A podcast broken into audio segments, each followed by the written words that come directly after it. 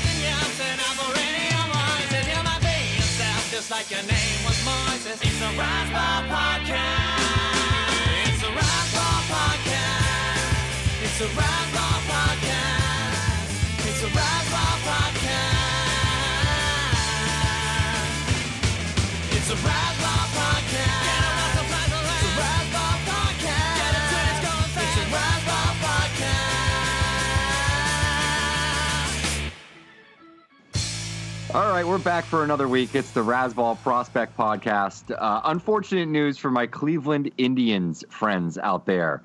Uh, we're going to be combining yours with the Royals podcast in a few weeks. We're jumping into the Colorado Rockies today. Uh, we're bringing back on another guest. We're actually bringing on one of my favorite follows on Twitter, Michael Parnell from Prospects 1500. Uh, follows the Rocky system, lives out in Albuquerque, so he gets to get a lot of you know firsthand takes on these guys. I know I obviously always have my main man Lance in tow. We've actually taken in some Yard Goats games, some Hartford Yard Goats games, a Double A affiliate of the Rockies, in person together. So this is uh, this is going to be a great podcast. I'm excited because we have a lot of firsthand knowledge of many of these players, at least on the upper minor side, um, to discuss. So that's that's going to be really exciting. Michael, how are you? I'm good. Thank you for having me, Lance and uh, Ralph. I really appreciate joining you. Oh, this is Um, going to be a lot of fun. Yeah, I'm, I'm really excited to have you on. Uh, yeah, so we got the Hartford affiliation up here with me and Ralph. We're both just outside of the Boston area. And then, Michael, you're out in Albuquerque, New Mexico, if my understanding is correct, AAA of the Rockies. So we got a little bit of the higher level affiliation here, which is awesome. We've gotten, I think, between us probably a looks at a lot of these guys. I know me and Ralph have seen a few. And the first hand looks at a lot of these guys are just vital. I think most of the times are really getting a good impression of who they are as a player and what you genuinely feel uh, about them. And I know with the Red Sox one, Ralph, you had a lot of. Um, you've been to a lot of Portland games. I don't think I've been to too many Portland games, but In Pawtucket. And Pawtucket. Pawtucket. Yeah, that's the other one. I always forget about that. But uh, yeah, this is going to be a good one. I think we're actually going to start off though away from the Rockies. So as many people know, this is a time when a lot of top 100 prospect lists come out, including uh, Baseball Americas is going to come out, Prospectus. Uh, MLBPipeline.com. A lot of these sites are going to start kicking these out in the next couple weeks. Um, usually, the end of January is that kind of prime zone to debut all these. Mine will be coming out in a few weeks as well. And MLB.com kind of does this thing where they slow slow release it, kind of like what Grey does with his uh, baseball rankings, fantasy baseball rankings, which start up at the beginning of this week on Razzball.com. And they release their top 10 left handed pitchers and top 10 right handed pitchers. So, what I wanted to do to start off the show, kind of like we did last time, where Jim Callis interviewed organizationally some of the uh, front office guys and got their opinion on who the top prospects were. We want to look at the top left handed pitchers and right handed pitchers from MLBpipeline.com specifically to start. So I'm going to toss this to Ralph quick first. I want to run through the right-handed pitching list and then your immediate takes off the bat, Ralph. So the list itself is number one, Shohei Otani. Number two, Forrest Whitley. Third is Kopech. Four is Honeywell. Five, Walker Buehler. Six is Mitch Keller. Seven is Alex Reyes. Eight is Hunter Greene. Nine is Triston McKenzie. And ten is Sixto Sanchez. Ralph, your hot takes on this list. Well, the first thing I'm going to say on this list is uh, Shohei Otani. I, I hate the fact that he's listed as a prospect, it's- but I guess there's really that. there's really nothing I can do about that. Um, huh. Reyes is Reyes personally for me is too low. I, I would still have Reyes over Whitley. As much as we love Forrest Whitley and we see what the enormous upside is with this kid, I think we have to take a step back and say, hey, Alex Reyes has already showed us what he can do on the big stage, and his ceiling is probably that uh, equal to Whitley's. Uh, I would say at least. Uh, at least that's personally how I feel. I'm sure Lance will back me up uh, as a Cardinals fan. Uh, Michel Baez should be on this list, and I think Keller is a little high. But knowing it's a real life list, I don't think I can probably knock it too much because I think he has as much floor as anybody. I I, I want to hate the list. I, don't. I don't hate it because I think for the most part, the right guys are on there. Um, with the exception of Baez and Otani's on there. I think maybe there's a case you could make for like a Mike Soroka with uh, Keller being as high as he is, and maybe even over a Hunter Greene, who, as exciting as Hunter Greene is, unlike the lefty list, there's a lot of depth among right-handed starters. I had 24 right-handed starters on my top, my last uh, version of my top 100. So there is depth in the right-handed pitching ranks uh, in the minor leagues right now, unlike on the left-handed side. A- absolutely. I'm, I'm in the process of putting my top 100 together, and that's something I definitely noticed. I think I did a quick retrospective look at what I was looking at through about 70 ranks, 70 total overall guys, and I was like, oh my God, I have like three lefties and I think 18 righties, and it was just insane. But Michael, we're going to let you talk here for a second. How do you feel about Alex Reyes at seven, sitting below Mitch Keller, which kind of stood out to me? Um, do you have any hot, kind of hot takes? Do you feel like anyone's left off this list, or are you relatively comfortable with what Pipeline did here?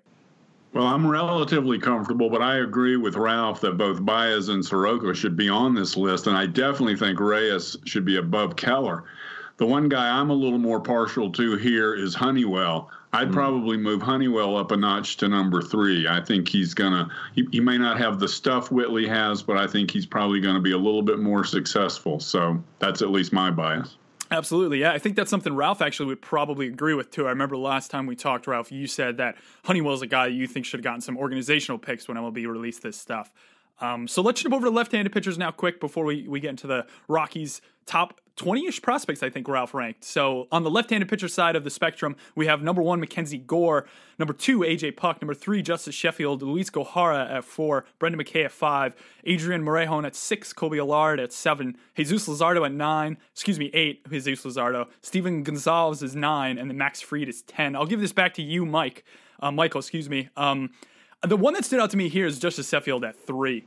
Uh, I don't know if that's much of an overrank, but to go with Sheffield over Gohara when Gohara has the major league experience and has, has featured two plus breaking ball pitches or changeup isn't breaking the ball, but two plus off speed pitches, excuse me. Um, it's relatively surprising me that they have that much confidence in Sheffield. I don't know if you feel the same way, Michael. I do. I absolutely feel that Gohara should be above Sheffield. I, I think he's clearly the superior pitcher. We could be proved wrong, of course, but that's the way I feel today. I also think Brendan McKay is too high on this list. I was a little surprised to see where he's slotted in. I agree with that. McKay's interesting too because he's still kind of fringy two way. I almost think to some extent that the Rays are going to entertain that more than I think a lot of people think. But uh, Ralph, I know you really like Jesus Luzardo. Um, do you think? Oh, talk about Luzardo in a sec, but do you think they're a little bit low on Allard here? Do you think that they're knocking him too much because of that K dip when he jumped up to I think Double A, where it went down to around eight ish per nine? And uh, um, that's interesting because I know you really really like his curveball, Ralph. Yeah, and I, I, I am a big Allard fan. I think he has great touch, uh, great feel, and just great understanding of sort of the art of pitching. And I think it's the same thing with Soroka, who we mentioned, uh, who was you know a snub on the right-handed side.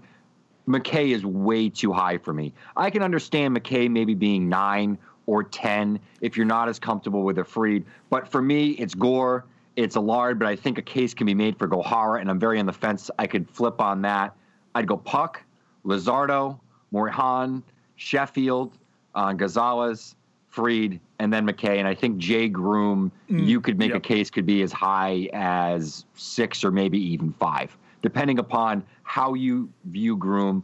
Maybe I'm a little bit too cautious with him because I'm a Red Sox fan, but I think he's in the mix too. Um, I was shocked at how high McKay was, especially considering Allard is younger and has shown as much as he has at a higher level. And I know that McKay is obviously one of the most decorated, if not the most decorated, collegiate player of all time. But a lot of that has to do with his outstanding performance on both sides of the ball in college. You know, um, to me, Allard is a better pitcher at this point. He's shown more. He's done it at a full season level multiple years in a row, has exceeded some expectations in terms of age versus level. Um, Luzardo has done as much as Brendan McKay has, uh, coming back from an injury, younger, has better stuff. Max Fried to me has better stuff than than Brendan McKay. Um, and I think that Steven Gonzalez probably has the highest floor of anyone on this list. I saw that they mentioned that in the pipeline list. I tend to agree with that. That I think there isn't a lot of risk with him.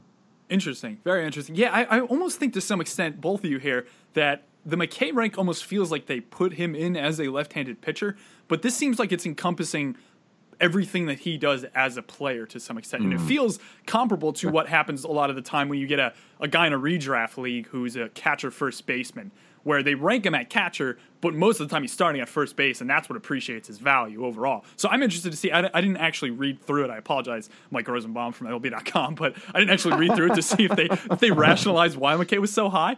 But I, I found that very interesting too. That's the one that stood out to me, and the fact that their Gohara is four. I just the Sheffield is tough. I, they must have had some really really good looks at Sheffield, or they really like projecting him out a little bit longer. But Yeah, I Yankee fans, I'm sure, really like that. But um, I don't know. But yeah, they have their list. I think coming out.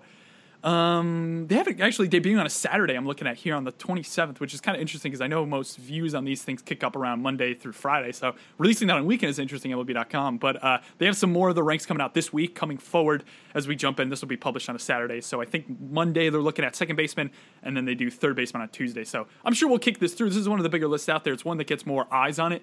Um, I'm not really sure whose sources that I know. I'm sure Callis and uh, the other guy, I forgot Mayo. his name, Mayo, Yeah, Jonathan Mayo, John yeah. Mayo, yeah. I'm, I'm sure they have some input on it, but I, I always like hearing about the process on a lot of these things and how they go about it. And I think Baseball America does a really good job of breaking that down. That's one list I'm really looking forward to as well. So this is prospect ranking season, and I enjoyed a lot. I'm sure you two do very well. One guy that you're going to see at the top a lot of lists or near the top of a lot of lists is, is Brendan Rodgers, shortstop from the Colorado Rockies, who's a guy that me and Ralph have seen, I believe, multiple times in Hartford.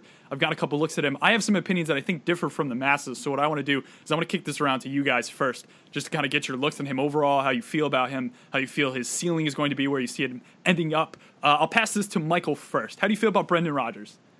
Well, I'm high on Brendan Rodgers. I think he's clearly the consensus number one pick for the Rockies, and I, I think he's going to be a perennial All Star when he hits his stride.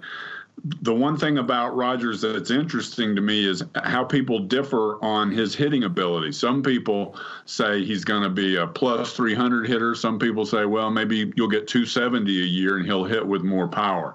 So I'm really interested to see what his batting average is going to bring obviously he really tore up Lancaster last year, didn't do quite as well in Hartford. He did have a hand injury and that slowed him down a little and that's my other concern about Rodgers. He his uh, maximum number of at bats in the minor in any minor league season is 442. So, you know, I, I'd like to see what he'd do if he had 500 plus at bats. Mm, very interesting. Yeah, and he's, he's a high school shortstop too, so I almost would be interested to see if they're just going to take some time to stretch him out a little bit. Long term, uh, you said perennial All Star, Michael. Um, at shortstop, at second base, at third base, where do you kind of see him? I, th- I see him at short uh, or second. I, I think maybe he is ultimately going to move into that shortstop job. I'm not sure Trevor Story is going to be able to keep it two seasons from now, and I think Rodgers is really ready to take it. That would be my prediction anyway. It's very interesting. Yeah, I actually, uh, I'll, I'll jump back to me here before I pass it back to Ralph for his looks. But I, I saw him in Double A at Hartford, and the one thing that I was the most disappointed, I wasn't disappointed overall in him. I am lower when you see my prospect list come out. I am lower on Brendan Rodgers than most, and that's something that is just a personal thing. I've seen it multiple times, and I just don't know if I see that top 10 potential that others do. I think that he could get to a perennial all star status, especially with the hit tool um, being a little bit higher. And it's just such a fluid swing. It's one of those things that I know. I think um, when we talked about the Orioles a while back, I really like Ryan Mountcastle's swing, the shortstop who isn't nearly the same kind of prospect Rodgers is. But if you look at both of them back in high school, they both had relatively similar swings. It was very, very smooth from the right side, beautiful load through the lower half, good transfer of weight and everything. But Rodgers for me is a second baseman long term. I LeMahieu is gone, I believe, after 2018. His contract is up. He becomes an unrestricted free agent. I think that's where he slots in. And I agree, Michael, that I don't really know what happens as a story at short. But I think what I saw from a lot of Rodgers' actions is throwing the run and up the middle into the hole. I don't know if he has the stature to play shortstop successfully at the major league level. And if he does, then I think it's more of a kind of tryout kind of thing where it could be every now and then he plays there. But I think long term, when we look at him, and I believe that he could get the perennial all star status, when long term we look at him, it will be at second base. I don't know if Ralph, do you agree with this? Yeah, no, I tend to agree with all that, and um, I don't think I don't think I'm going to reinvent the wheel here and repeat everything Yeah. you guys said. But yeah, I think it's the hit tool plus power that we're really banking on here. That this guy can be 280 plus hitter, so you know plus hitting ability, plus an average. Same thing with power. He's not going to run a lot. We're hoping this is the future three hitter of the Rockies. That he's going to go into Colorado. Those skills are really going to play up. He's going to have a good batting average on balls in play because of it the one thing that I worry about, at least from a fantasy perspective with Brendan mm-hmm. Rodgers, is his ability to draw at least walks at an average rate. And at, at this point in time, I think the average walk rate in MLB is eight or nine percent, and Yep. he's a guy that's walking about five percent, so he's below average in that sense. A lot of it had to do with the fact that you know he was hitting lasers every time he made Yes, contact, yes. particularly at home in Lancaster, which is one of the better environments to hit it in in baseball. I can't fault him for that. That typically happens when someone is really locked in. They're not walking as much because they're seeing beach balls. When he got to Hartford, I think he struggled with that a little bit. I think that that's the next adjustment that he can make in his game to really get to that next level and justify a lot of the top 10 rankings. I had him 12. I've had him in the top 10 in the past, but I think it really justifies it if he's able to walk at a seven or eight percent clip and really sort of get to that average walk rate, and it's going to increase everything in terms of his overall profile. So it's it's a it's a change that he can make, and it's something that a lot of really talented, athletic, um, naturally gifted hitters make that change, and it comes down to pitch recognition and a lot of things. When it comes to the loud contact, when he actually gets a hold of a ball, um, I actually saw him hit a homer.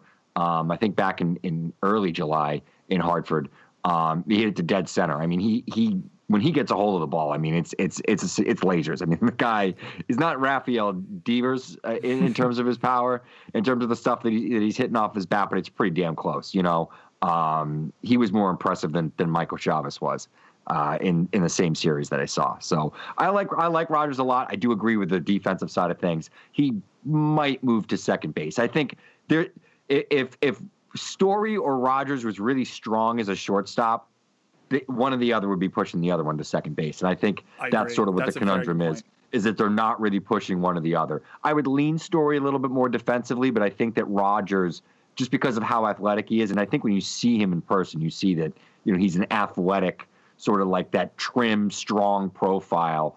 I, I, I think he probably is built more like a shortstop, but I guess we'll see.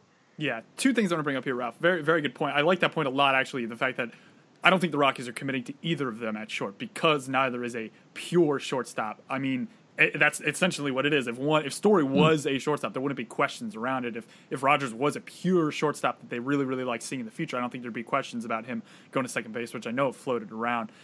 But the interesting thing, I actually was listening to the Baseball America Prospect Pod on the uh, Rockies, and what they brought up, Ralph, was that Rodgers wasn't walking a lot because he was getting pitches he liked, and he has such a good ability to put his bat on those balls. He wasn't getting deep into counts. And I don't know if that's more of an excuse. Or, or as opposed to like a rationale, but it kind of makes sense in theory. But It at the same time, like I don't know. I, mean, he's only like I think he was sub five percent walk rate, or right around there at least in Double A, and it's a little bit concerning, especially because the strikeout rate jumped up a, lit, a little bit. So if he was seeing these pitches that he really wanted to hit, and he wasn't making contact with them and he was swinging through them, then it's kind of like a circular argument to some extent. It's like, sure, that the walk rate was low possibly because of this, but why was the K rate then high? You know? Because it's like if he's hitting those pitches, then the K rate you would assume would probably stay stable. And the other thing I want to bring up that I'll pass it back to Michael for is I, I think we should have prefaced actually going into this list by saying nearly everyone from 1 through 17ish or maybe even 15 20 whatever you want to bucket those guys as has really really good stats in the minor leagues. Lancaster is an unbelievable place to play. Hartford is a small ballpark from what i understand. I know they don't have a big sample of data there as far as how balls are flying out but i, mean, I know me and ralph have both been there and, and from my impressions of it it's a very small stadium. It plays very very small and I believe Albuquerque, Michael, where you are, is another place that buoys a lot of offense. So when you're watching And- guys, when you're watching guys in Albuquerque, Mike, um, how much do you kind of put reservations on what you're seeing around the bats of guys if they if it's inflating stats this much from what we understand? Well, you have to discount it because obviously the altitude and the dry air. It's not. It doesn't play like Lancaster, which Sure. really is, uh, and, and that would explain. I think Rodgers' approach might make sense in Lancaster, but not in Hartford. He needs to take more pitches in Hartford, but certainly in Albuquerque, you have to remember though these guys are going on to Coors Field, so the pitchers uh, who go to Lancaster and Albuquerque are getting a good sense of what they're going to have to do to pitch at Coors Field in Denver. The hitters, maybe their numbers are a little inflated, but those numbers are probably going to be inflated if they arrive in Denver as well. Uh, That's a very good point. Yeah, and I, I think that it's interesting that it buoys their hitting stats to some extent. So I think you're going to see a lot of people who look at the pure stats of guys like Colton Wel- Welker and Tyler Nevin and stuff and say, "Oh my God, like look at those stats, it's unbelievable." And then you're going to look at a lot of the pitching stats from guys like Peter Lambert, I believe, is on this list, right? I'm thinking of the right Peter Lambert. Yeah, there's only one Yes. Peter Lambert, of course. Um, he's a guy where he, he actually has, I think, from my understanding, a sub league average. So I think he was in the Sally League, so sub league average ERA, and it was above four. So he was better Yeah, than the he was league at average. Lancaster, and, and uh, he he had a 4.17 ERA, which is about, uh, you know, I think the average is 4.36. So Yeah. he probably would have had a, a run less ERA if he'd been somewhere else. That was a good performance for a pitcher in Lancaster. Yeah, that's unbelievable. That's something I think we're gonna we're gonna continually bring up as we go down this list and get into some of the other pitchers here. But um, Michael, keep it with you here. Ryan McMahon is a guy who made the jump to AAA, I believe, at the end of last year, if I'm remembering correctly, or at some point in beginning He of had about of 20 70 games. Okay, that's it. That's what I'm thinking. Yeah. So he got a lot of grooming there, and that's actually where we saw a lot of his profile improve a ton. I know a couple years ago he had a, a pretty high K rate. He cut that down a lot. Um, did you see Ryan McMahon at all, and what did you think of him overall? Yeah, I saw him quite a few times, and I'm really impressed. And I really think he is ready. He has nothing left to prove in Albuquerque. He's got good power. Uh, he's a good run producer. I think he's a great hitter. You know, uh, he hit 355 uh, in his uh, both Double A and Triple A last year, and, and he hit 374 at Albuquerque. Slash line 374, 411, 612, 14 home runs in 70 games. That's not bad. So I think he's ready actually to, to at least be part of a platoon at first base in Denver. I, I don't know that he has anything left to accomplish in Albuquerque. Uh, Did you think it was funny when he got a couple looks at second base? I know he doesn't have the body for it, Michael, but that was something that, as a fantasy owner, if you have any stock in Ryan McMahon and you see a guy with this hit tool go to second base, you kind of you start to get a little giddy. I think this is almost like Anthony Rizzo to some extent, but uh, I assume you think he has too big of a body for second base, Michael, right? I do. I mean, hell, play him at shortstop, but uh, he, he came up as a third baseman, but he doesn't really profile at third or second. I think first base is his position. He is athletic. I do think he'll be a good fielding, above average first baseman, but I think he would be at best average at third and probably below average at second. I don't think he'd have the range. He's just got too big a body. Yeah, I think I agree with that. I think long term he ends up being a first baseman, and uh, I think that Coors will appreciate his bat a lot, and I think that'll buoy him a bit. But uh, I like him overall. I think that he's a guy that slots in. I think between that 40 to 60 ish window for me. I don't know, Ralph, for fantasy specifically, you might have him a little bit higher here. Um, do you remember where you had him on your top 100, Ralph? Yeah, I actually had him at I had him at 14. Oh, wow. And uh, I think with, with the proximity of of McMahon and the fact that there is kind of an open opportunity at first base Yeah. uh, in Colorado. If they want to give McMahon the job, he should get it, and he should at least be on the strong side of the platoon because he mashed right-handed pitching last year. Um, he still hit 300 against lefties. Well, I think least in that's it. He's got but- both playing yeah. opportunity and Coors Field. Yeah, exactly. And and um, just just all together, he's he's definitely for me. He's definitely a first baseman. I mean, it, Yeah. he came up as a third baseman. We know that that position is at least taken for the next few seasons uh, with the big league club. The second base thing was kind of goofy. I know we talked about it Mm-hmm. Quite it. a bit, you know, during the season. Yeah, ex- exactly. And I was hoping that you know maybe he would come up and they would use him down the stretch run as like a multi-position guy that like you know came in gave him, you know, a little bit of pop at second base in certain games or, you know, spelled Arenado or whatever and was able to get this multi-position eligibility and, and heading into this year and then have the first base job locked up. It would have been sort of perfect. Um, but I love the skill set and I love the skill set for the lineup and the ballpark that he's going to be in potentially. I think it all sort of adds up that McMahon is kind of a dark horse for NL Rookie of the Year. If he gets the like it. opportunity, if he gets the opportunity, he will probably outproduce um, Ronald Acuna. I would say this this season. This season, if he gets 600 at bats, and Acuna gets 600 at bats, I don't know, man. In that lineup, he could point. he could have a he could have a 25 to 30 homer season, hit 280 and drive in 100 runs. I mean, that's the ceiling. That's the ceiling if everything clicks and he settles in. But I, I really think that he will. And and he's yeah, I mean he's got plenty of good hitters around him in the lineup. You know. That's a very good point. And and as Michael mentioned, yeah, he improved his approach a ton. Uh, in 2016, he had a 30% K rate. In 2017, it went down to 19%, and then it went down even further when he jumped up to Albuquerque to 17%. And this is something I tried to find a bit of, of reasoning on because I always like understanding why a K rate drops Sure. 11%. And I saw two things. One was from my own kind of watching, and the other one was the fact that I I understand that hitting coaches were not really we're trying to make him more of a breaking ball hitter and get his approach down a little bit better and at some point he was just like i'm just going to adjust and become a fastball hitter and he started scorching fastballs now because we don't really have too much pitch data and stuff like that i don't know Sure. how, how easy it is to definitively say that is the reason why but the small tweak that i saw watching some video between 2015 2016 2017 is that he's hovering over his front leg a little bit more it's a really really smooth swing but if you watch 2016 i think it was spring training i was watching some video from i want to say baseball census or something like that when he came up into his leg lift it was more straight through the zone and i noticed that in 2017 when this K rate dropped down, he's hovering more with it. Now I don't know if that's a thing timing wise, if it's if it's keeping his weight back, but I, I know I can't go one for one and say that's the reason why, but I found it relatively interesting. It was something I noticed. I don't know how consistent it was through the, his major league at bats. Um, a little bit harder to actually find video on that, which you wouldn't expect because I, I tend to go to YouTube a lot. But uh, um, I'm interested to see what they do with McMahon long term and, and how this profile plays out. But I, I think that if he gets the opportunity, it's going to be really, really hard for him not to be successful in some capacity. We've seen some weird hitters be successful, especially on the fantasy landscape in Coors, and McMahon's got a really good bat. And let me drop one more thing Sure. too on McMahon's 2016, and and uh, you know maybe maybe it's just a bad excuse, but Hartford did not have a home ballpark that entire year, Mm-hmm. and they played an entire season. His first year in Double A, he played Dahl, an yeah. entire season. And well, Dahl, but Dahl got onto a hot a hot streak. Dahl was hitting well. Went up to Albuquerque for a little bit, That's got into the majors, and obviously got got his you know his taste. This was his first taste of Double A. Um, you know, at least for a full season and he struggled a little bit, you know. And I, I, I think it's it's reasonable when you consider the fact that he was on the road the entire time. There's sort of no normalcy to like your Routine. yeah. routine from day to day at all. I mean, that's that's got to be tough. I know that you know Tapia was on that team as well, Yeah, he was. um, and had a, a relatively decent season. But you know, I, I don't I don't want to I don't want to sell that short with McMahon because I mean he's you know he's 22 years old, so Yeah. it's, I- it's reasonable to think that could affect him.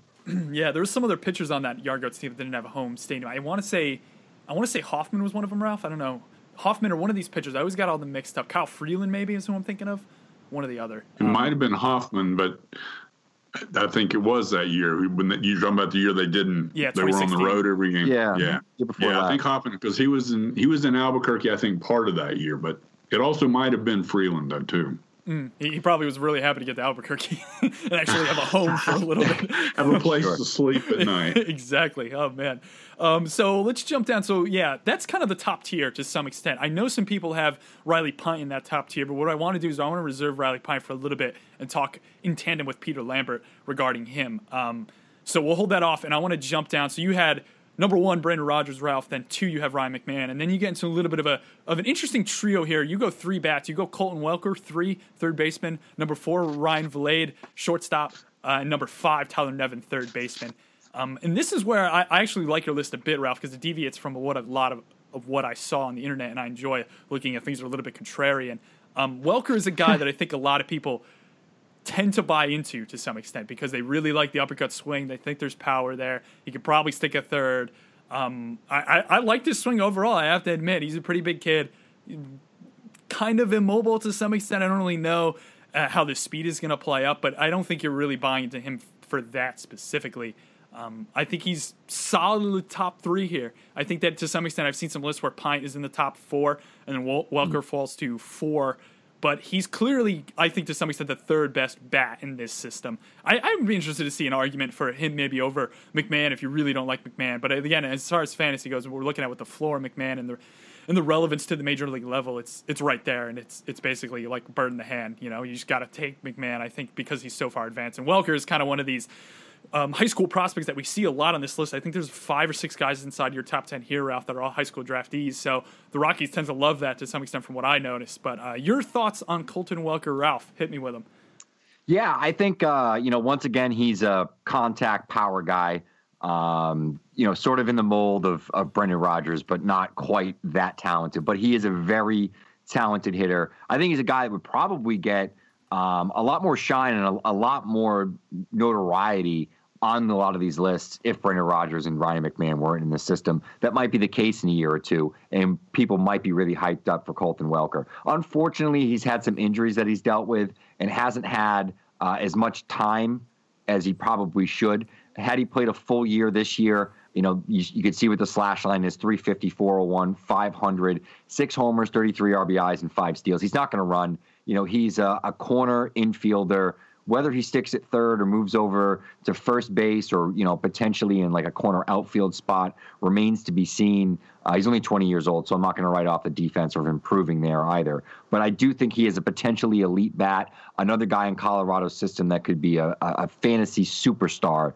in terms of you know if everything maxes out with the power, with the contact, a guy with you know 30 homer pop and a 300 batting average. So I like Welker a lot. I had him 67th in my my midseason list. I think I had him maybe 68 in my end of season list. Yeah. So I didn't fluctuate on him too much, even though he he was hurt. But uh, you know, he, he was he was still just 19 at the time. So you know, I, I think we have to put that sort of into perspective of uh, the type of talent he is and uh, the type of production that he had in a full season level for as young as he was definitely. Uh, Michael, do you see Welker as kind of the, the third best bat on this list? Clearly, what are your impressions overall with him?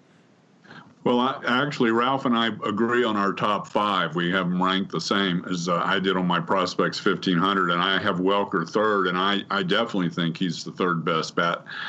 Obviously, we got to see see how he moves uh, on to Hartford, but he can hit for average, he can hit for power. Speed is not really a factor in his game, and I'm not sure where he's going to end up playing in the field. But I am high on him. I, would like to see how he does this year, but I think he really could, could move uh, pretty quickly, and obviously he could be topping this list this time next yeah, I think that's a very realistic possibility, especially because I don't know if we're 100% sure on Rodgers' ETA at the moment. I think he might get like a September-ish call-up, but I have a feeling if he ends up being a second baseman long term that they'll probably just keep LeMahieu and run him out. But I mean, yeah, these guys are going to graduate pretty quick, and I think at the end of the day, when we're looking at this list and we we graduate Rodgers, if we do at all, uh, Welker is probably going to be the number one on this list. Uh, I did notice in breaking down his video a little bit that – he's really, really aggressive with his lower half into the ball, and I think that's where a lot of his power comes from. He's got a very interesting leg kick. You see a lot of guys who come up and back onto their, their back foot and come forward through the ball. He almost like coils to some extent. It actually reminded me a little bit of Joey Gallo. Not nearly the same as far as like Gallo has one of the most unbelievable coils you're ever going to see. If you ever slow his video down, how explosive yeah. he is through the ball is just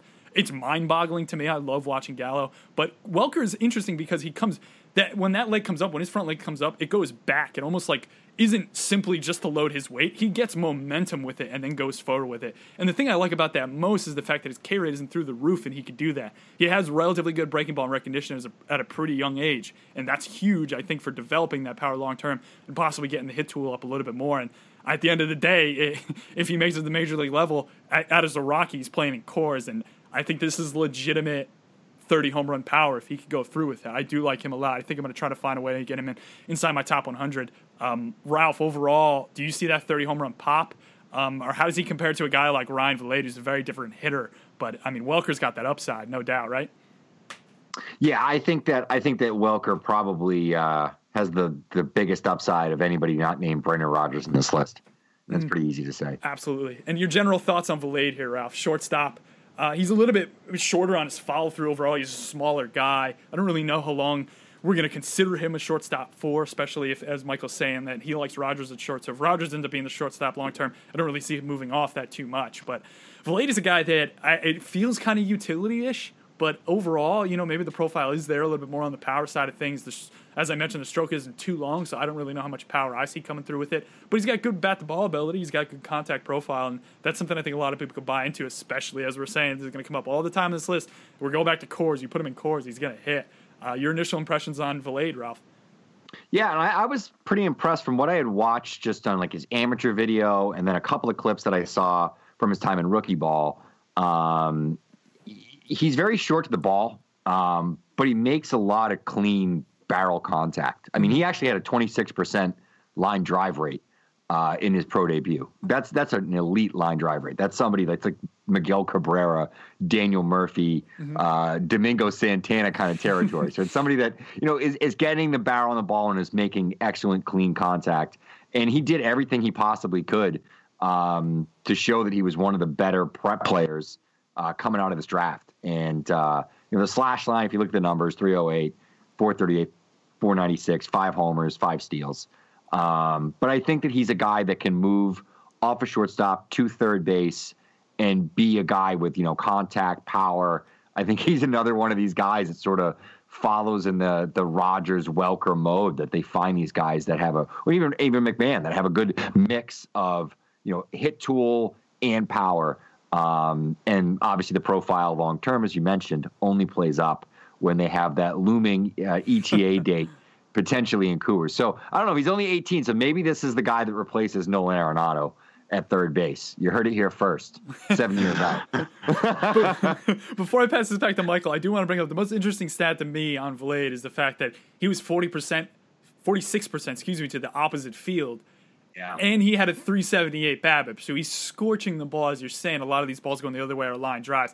Most of the contact profile of balls that go the other way actually can drive down BABIP. This is why you see a guy like Kris Bryant early in the season. Everyone was like, "Why is he going the other way? Look at his BABIP, this, this, and this." He's the BABIP is low because he is going the other way. It's much harder to hit a ball 100 miles the other way than it is 100 miles to your pull side. 100 miles to your pull side happens all the all the time. Only Aaron Judge, I'd say, consistently can get 100 miles the other way. It's really, really hard to do that.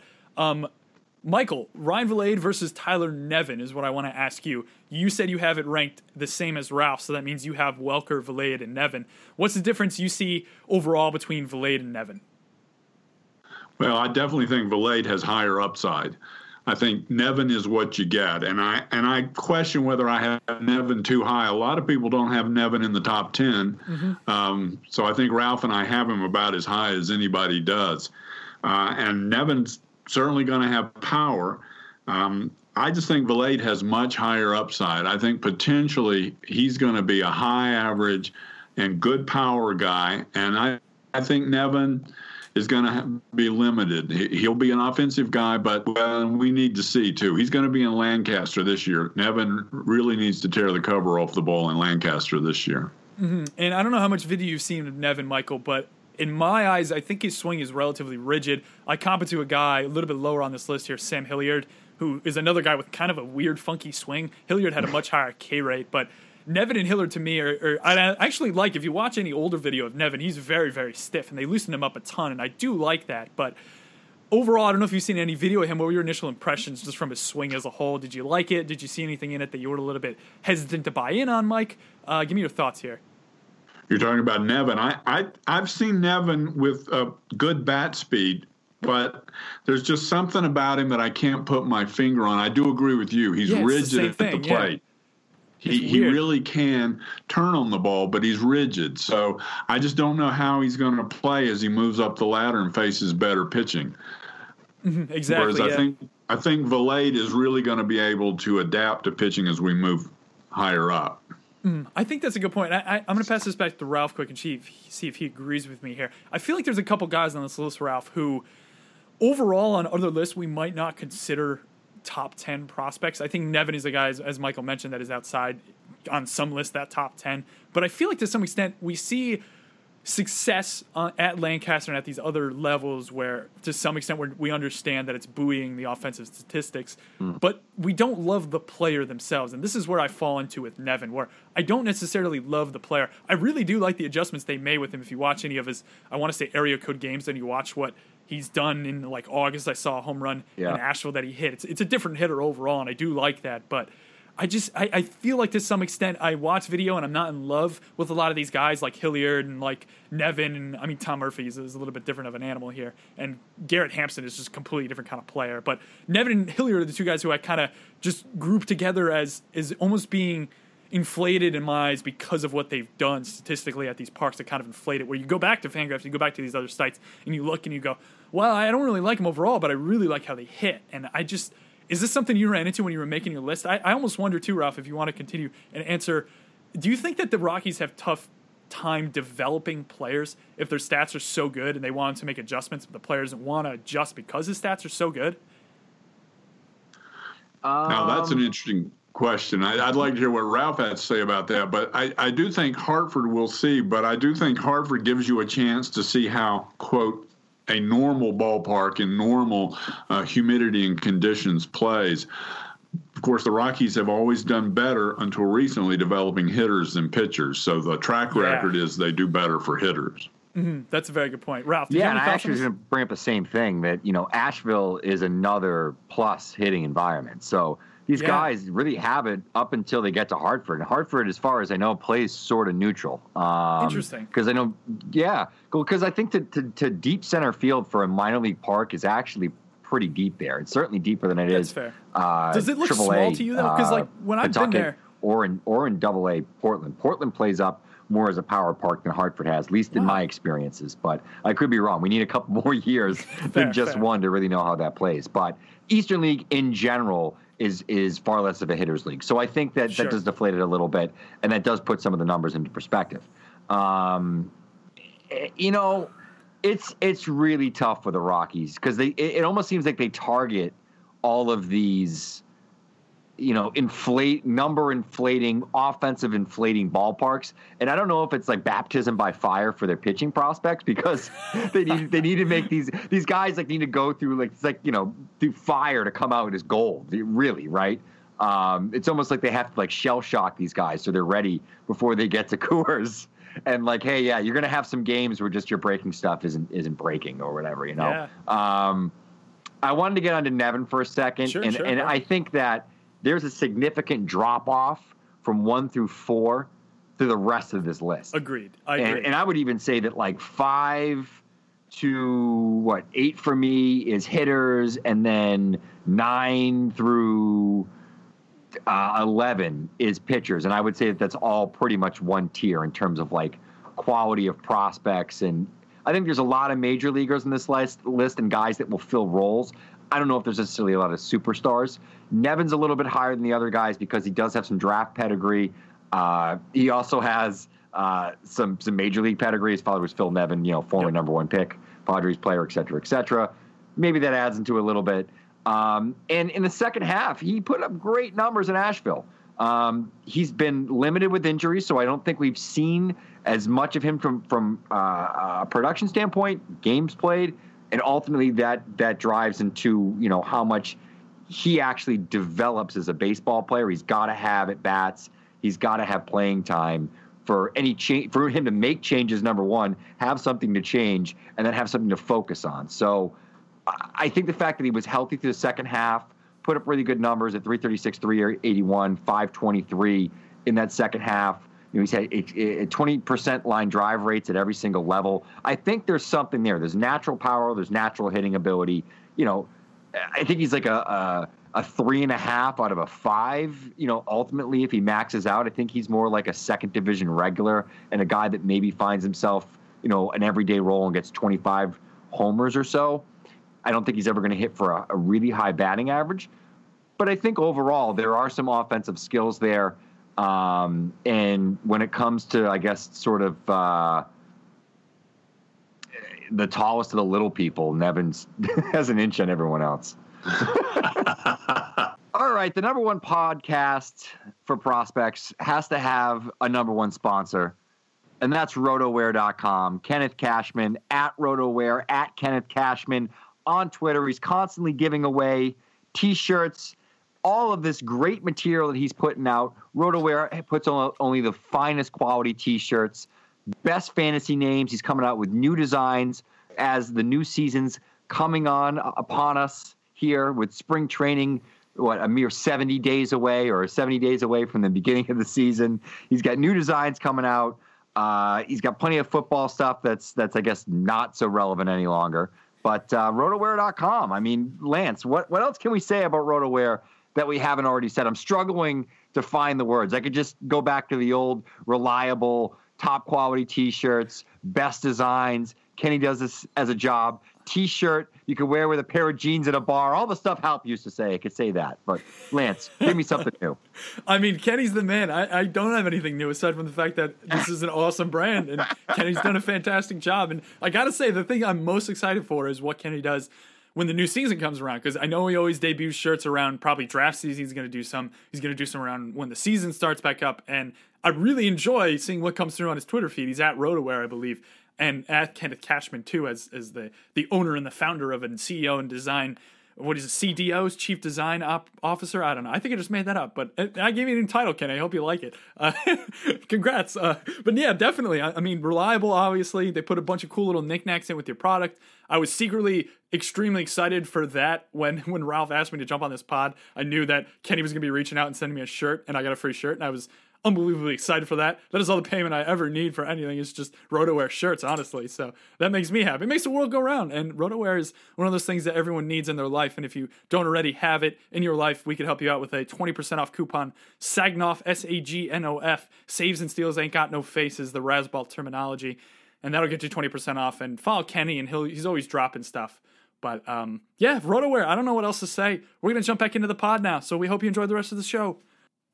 So Michael, Tom Murphy is a guy over the last three years. If you're if you go to Albuquerque perennially, this is a guy I think you've seen three different stints of. He had 136 plate appearances in 2015, 322 in 2016, and this past year he had 154. So has he improved at all? Is this a guy that stock has fallen down on? I feel like to some extent on the fantasy landscape here, he was a guy a lot of people really, really liked. I mean, a, a bat in Coors that's a catcher that has some home run pop is something that I think any owner in a fantasy league is going to just die over because it's just it's everything you ever want is it's a Coors stack and a catcher. It's like jesus christ it's unbelievable. But tom murphy's k rate has never really come down and i think that's the main issue.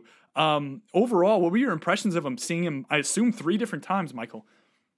Well in 2016 that was his best season you know, he had 19 home runs, 59 RBI, and a 327 batting average. He had a broken arm last year, so we he didn't really show off too well, and he did well in 2015. But each of those seasons, you know, people were talking about Murphy making the big league club. So anytime he spent in Albuquerque was time wasted for some people. I, I think he needs to move up to the big league and he needs to perform this year. And if he has another setback, then I think he's going to fall on these lists. Defense has been a challenge for him. He's gotten better, but he definitely has the offensive prowess, and I'd sure like to see it play in Coors instead of Albuquerque. It's not that we're bored watching him, but it's time for him to move on. That's very interesting you say that. And the other thing I'm most interested in is he needs improvement, but I, I, fear that his catching defensively isn't good enough to supplant a guy like Tony Wolters to get to that full time playing role, where I think is where a lot of his value would come from. Do you see in the next couple years him either number one dropping the K's enough to survive, or number two becoming a better defensive catcher at all, Michael? I could see him becoming a better defensive catcher, but I still see a 90 70 split between him and Wolters. And I would say this year, Wolters would get the majority of the time. And what he's going to have to do, uh, Murphy, is improve his defense so he gets the majority of the time. Mm, of course, the Rockies could go out again and get another, you know.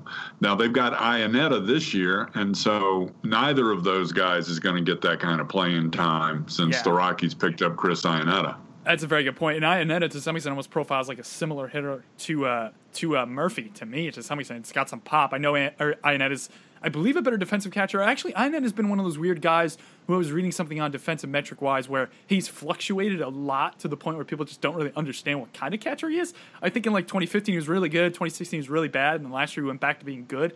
So I, it's interesting on the framing data there. I'm not exactly sure how reliable that is year over year, but I'll keep it with you for another second here, Michael, and go to a guy that is, I think, to some extent, the literal exact opposite of Tom Murphy, Murphy, and that is Garrett Hampson, who is a, is a very, very short. I wouldn't even say undersized because his, his athletic ability is just bonkers. He's a lot of fun to watch. He's got really, really good game speed right in that 70-ish window. I think I've seen it 60 some places, but as far as impacting the game, I think it's more 70.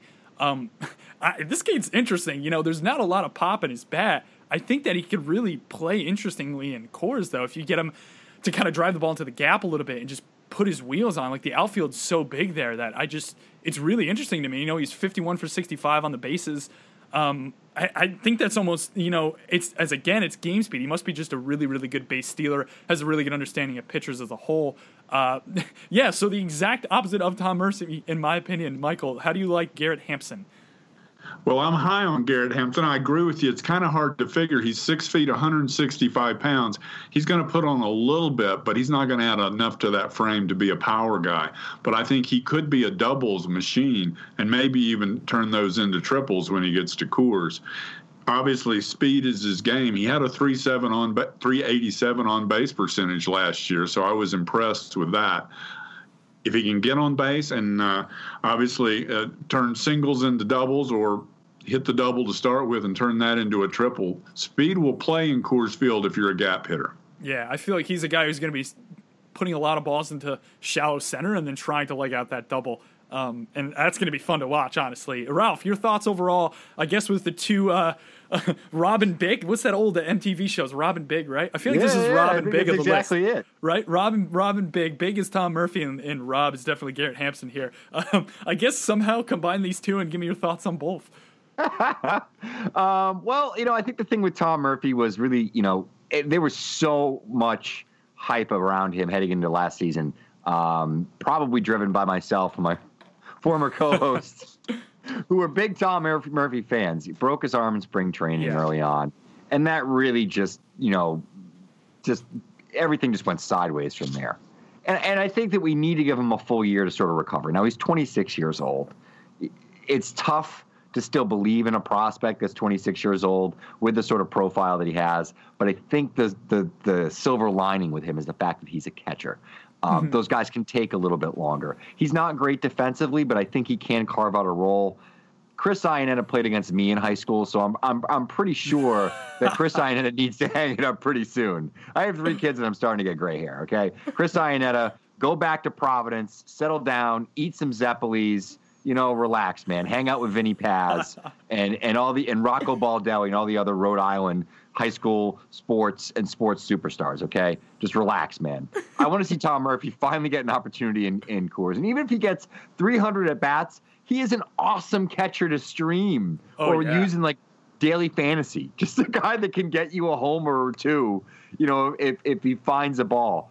I, I'm starting to give up on him being a, a contemporary of Gary Sanchez when they were both coming up. We kind of felt that might be right before Sanchez got called up. We kind of both felt like, hey, these guys have huge offensive upside. Maybe it, this is the dawn of the renaissance of the offensive catcher. We're going to have a couple of these guys.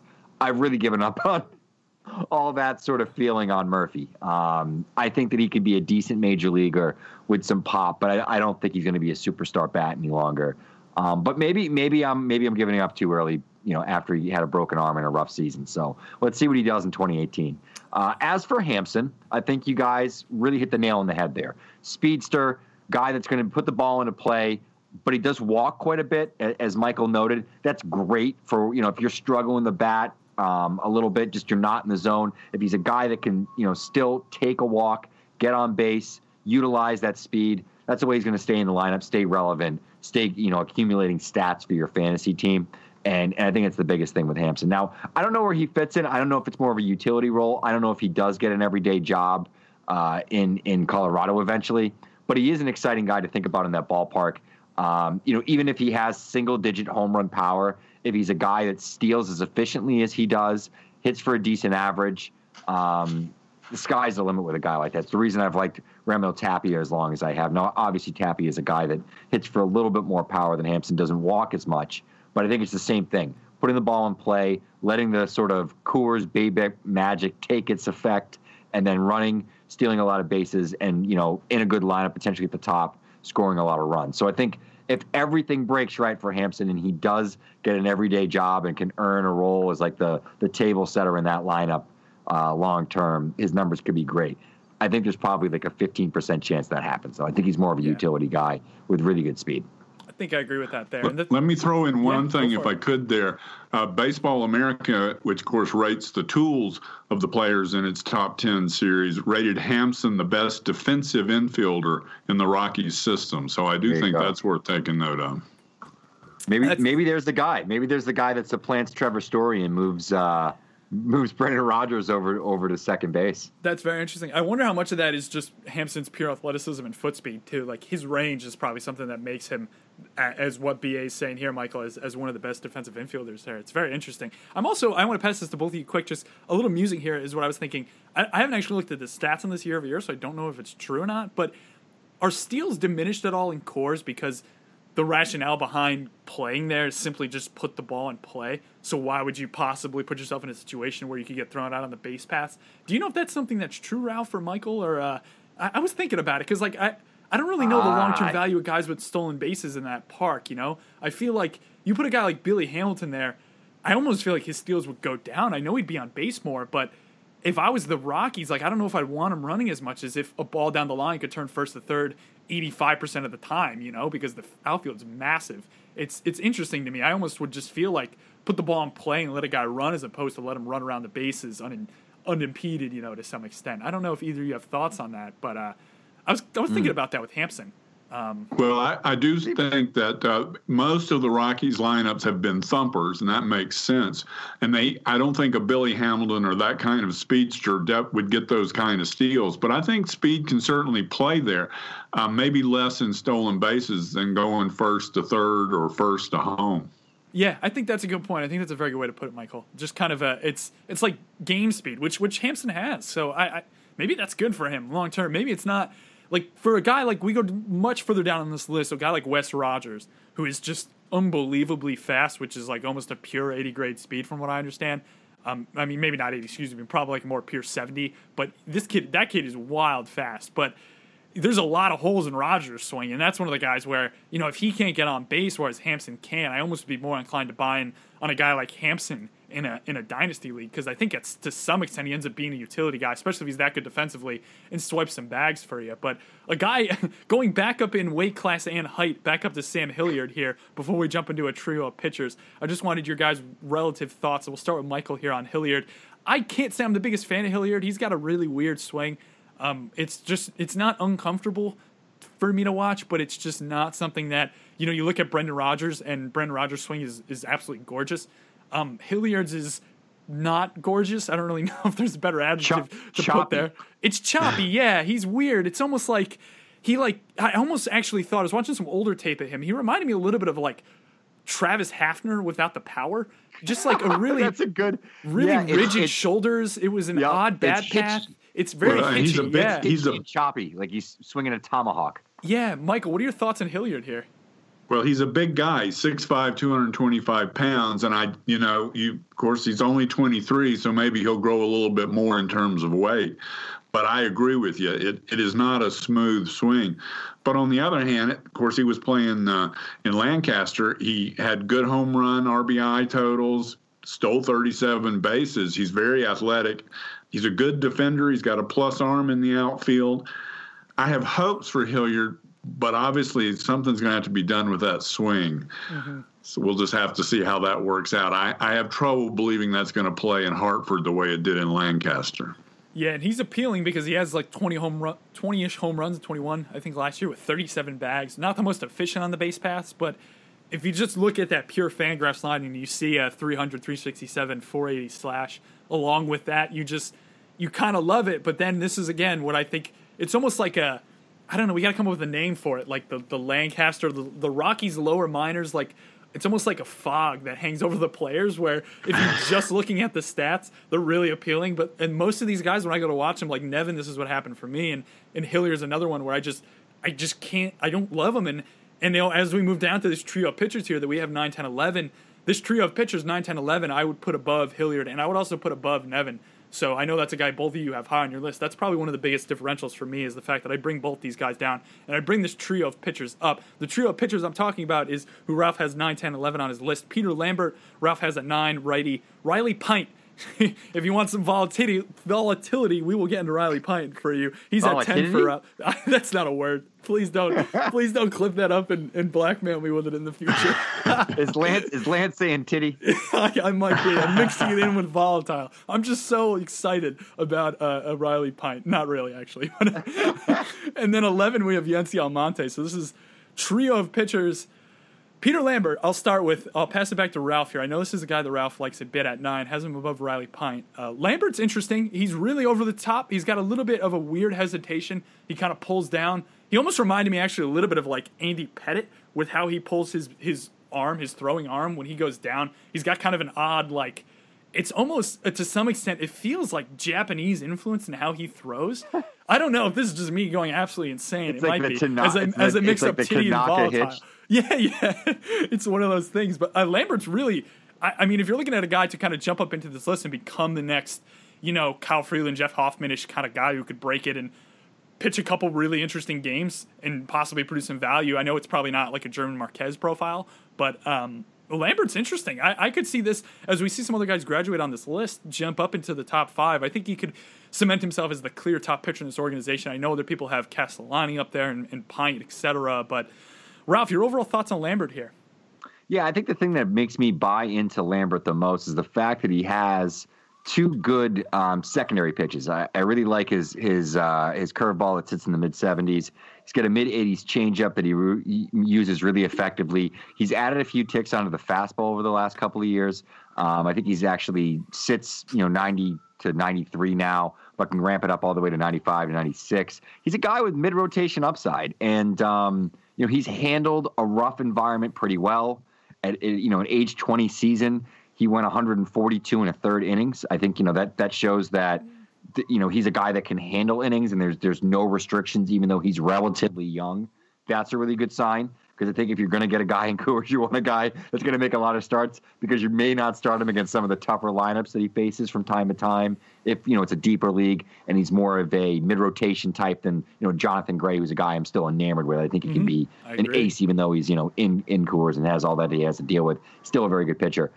Lambert uh, to me is the best of this group because I think he offers more floor than Pint does, and it's unfortunate for me because I really liked Riley Pint coming into the draft that year. And even regardless of the whole Rockies thing, he just hasn't performed as well as I hoped he would. And then I think you know Yency Al- Almonte is more of a back end starter, but is an interesting guy. I liked what I saw from him in Hartford. I saw some really strong performances from Almonte, but I think he's just one of those guys that puts up really you could put up really good numbers in the minors and be impressive. But then when he gets to the, the show, it's really a question of is this guy more of a long guy, you know, a, a fifth starter? Maybe best case scenario, he reaches that mid rotation upside. And I like a lot of what he does, but I just think that Lambert is more of a sure bet of the three that you mentioned, this trio, to be what we think he can be in terms of when we project Lambert out, you know, to be a major league starter and be, you know, somebody in the middle of that rotation. Yeah, I'll pass it back to Michael here. We'll stick on Lambert because I do want to talk a little bit more about Pint and Almonte. Uh, your overall thoughts on Lambert, Michael? I like Lambert. Um, I would look to get him in one of my fantasy leagues as soon as the Rockies trade him. That's kind of my attitude towards all Rockies pitchers. But uh, Agreed. Lambert's going to look really good in another uniform. But I do like him. I think he's got a, you know, his fastball will play. He's got a good changeup. He's a, a, you know, his curve is good. He's really got excellent control, I think. So it's possible that he'll be able to do it in Coors Field, but at, at you know, I think mid rotation, if he was playing for somebody else, back of the rotation in Coors Field with the pitching staff they have there now. Hmm, that's interesting. Yeah, and I mean Lambert, I like a bit actually. I'll, I'll talk in higher level, kind of that 50,000 foot view at these three pitchers. You have Lambert, who I think has very, very minimal relief pitcher risk. If you're just looking for an arm to pick up in a fantasy league, that could get you innings down the road and I guess could be a modern investment, as Michael's saying. If he's traded, I think he does get a nice kick up in value. He can command both of his. Uh, he doesn't have two off-speed pitches. He, I think he mixes in kind of a cutter slider. I, I saw that called a slider in some spots. I also saw it called a cutter. Could be wrong on that, but a changeup and curveball too for him. And he's pretty good with all those pitches. And then you jump to a guy like Riley Pint, and he is volatile as can be with very little command, but the stuff is just disgusting. And then you go down to Almonte. He's a guy who's more of a fastball pitcher who has a slider and a changeup, and he, I think most people kind of like that slider in Coors because curveballs I think are don't spin as much, so therefore don't break as much and become a little less effective. So I know that the Rockies have been kind of pushing their guys to throw more sliders. So curveballs are something I'm a little bit wary about with some of these guys in the lower minors. If they get if it's an okay pitch, I feel like at the major league level to some extent it could be subpar, and then that's not going to actually return to good of value. He's going to have to go back to his fastball a lot, and in general, I don't want anyone throwing fastballs in, in Coors, honestly. But uh, but Lambert, I do like a bit. Uh, 20 years old, as as Ralph mentioned, he has a pretty good amount of innings and really good control too. And and floor wise, I like him. I'm a fan. I'm going to keep an eye on Lambert overall. Um, one of the things that I actually saw brought up with him that I found interesting, and I'd be very interested to see once he gets to the major league level and we get some data on it, is the tunneling metrics around him. So I know Baseball Prospectus has done a lot with pitch tunneling, and I know Ralph's gotten into this a bit too. He's a guy who hides the ball very, very well. If you watch any behind home plate views of Lambert, where he comes out with his arm slot and over the top, it's disgusting. It's really, really interesting that he could get really good pronation on his arm and allow that change up to kind of tumble and fade, and he can swing a curveball too that is is just about kind of in that 50 grade. It's not fantastic, but it's not terrible. And I think in a guy like this, that's what you want more. You don't need the 70 grade pitch. I'd take three 50 grade pitches from Peter Lambert any day of the week, honestly, and I would be very happy with that. But tunneling is something I'm interested to see the metrics on with him, and even a guy like jumping off list here, but Jay Groome is another guy who we talked about with John Cavallagno, where he has a disgusting fastball curveball uh, combo back to back when he sequences those two pitches. It's virtually impossible to tell which one's Winston Chol very, very late, as they call it in tunneling. Tunnel point is when the hitter has to decide to swing. And Lambert's, I feel like a guy who could succeed in this, which is one of the reasons why I'm not as concerned for him in Coors. And I think that that's kind of where I might buy into him a little bit more because I think that he can sequence these pitches well enough. Maybe that's one of the lost arts in Coors too, sequencing pitches. I know Yeah. that they don't break a lot, but if you could find a couple in your repertoire that do break, and again, we're going back to Lambert here, four pitches. I like all four of them. If he could throw all four of those, I'm sure he could find one or two that combo up better. But uh, Ralph, you're into tunneling a little bit. Do you kind of see that with Lambert at all? Yeah, I think it just depends on his release point. And I haven't studied. Lambert's release point um, extensively enough to say if that's uh, actually the fact or not. But I think somebody who mixes it well, and I'll say another sign I think without a lot of data, if I'm trying to read the tea leaves of the type of a pitcher who would probably succeed in terms of the way the ball looks coming out of the hand, the tunneling end of it, would be somebody that probably has a good changeup Yes, yeah. because my guess point. is that that would correlate well with somebody not being able to time that up versus the fastball. Yeah. I might be totally off base on that. No, I that's think a you're right. wild hypothesis I'm throwing out there, but we'd have to be able to prove it. But I would imagine so because it's a feel pitch, and that's really what that art is about: is having feel for your secondaries and and and you know getting sort of that late movement as opposed to that drastic movement. Um, maybe that has me rethinking my love of Kolby Allard's uh, curveball. Eh, interesting. Yeah, that's interesting. That's a good point there. All right, now now let's get into the the asset here that uh, is extremely volatile and a guy I think easily could have been brought up in the first twenty minutes of this podcast, but we're about an hour in now, and and Riley Pint is someone we have not really talked about at all. Um, I'm going to try to play good cop bad cop here with you guys. I assume both of you don't like him too too much. I will try to defend him, but Michael, I'm going to open up the floor to you to give your general thoughts, negative or positive. Lay it on us, man. Well, I ranked him higher than Ralph. I had him uh, number six. Okay. But I will say, of of, of all the players I ranked, i he's the one I got the most comments about, and they came in two flavors.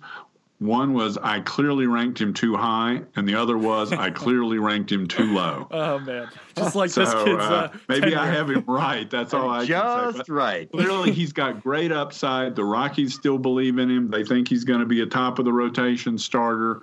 They say, don't worry about the numbers. This is all about development.